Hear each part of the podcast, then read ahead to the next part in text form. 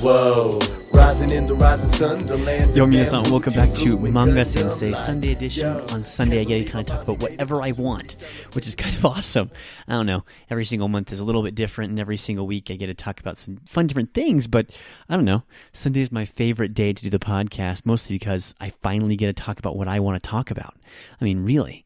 So I'm this is this is exciting for me. So I hopefully you guys enjoy it as well because uh, I also take this day often to answer many questions and things like that. But today, I want to talk about, to you about something important New Year's resolutions. So, this is the time of year where everyone's thinking, you know what?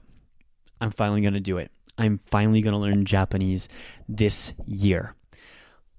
If you're thinking about learning Japanese this year, let me give you a little bit of unsolicited, and well, maybe I guess solicited. You guys are listening to my podcast, right? So I guess I can kind of say something, you know? Basically, when you set a goal to learn Japanese, I see a lot of people fail for that very reason. They're just setting a goal saying, I want to learn Japanese. It's not specific. Even saying, I want to talk to a friend or order something in Japanese, that's not very specific. So, what I want to do is, I want to help you get there.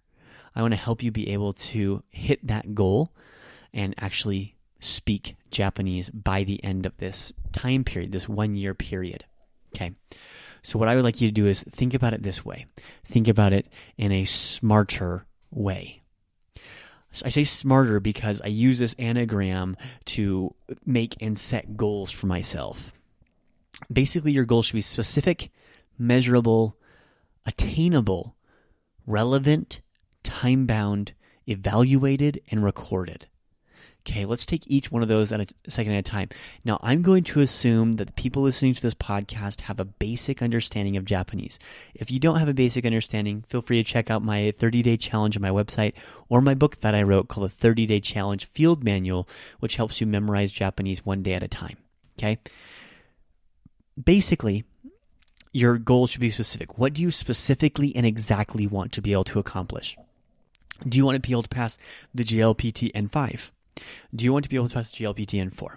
Do you want to be able to um, write a letter without five mistakes to a friend with X amount of difficulty? Do you want to be able to have a conversation on a specific topic for five minutes? What exactly do you want to be able to do? Knock that out, set it exactly, put it on your mirror, put it on your phone, put it up somewhere. Show exactly what you want to accomplish. I need you to be able to see that because the next part part is important. In order to achieve that goal, what statistics, what are you going to measure? Okay. Um, on podcasts, I want to be able to have so many people listening to my podcast. Okay. Um, I measure it by downloads. How many people download my podcast every single day? How many li- how long does it count to count as a download? Recently, Spotify changed things, so now instead of uh, five minutes, it's like you know six minutes. So barely half my podcast even count anymore as a download. It's one of those crazy things. But what are you going to measure as what are you because you need something you can count is it vocab words okay you most languages are conducted in under 500 words can you learn 500 words and learn two words a day can you do that Yes, you probably can. So, okay, let's measure that. So, I want to be able to learn two words a day. Okay, now is that obtainable? Can I poss? Is that feasible? Now, if I said 200 words a day, that might be a little out there.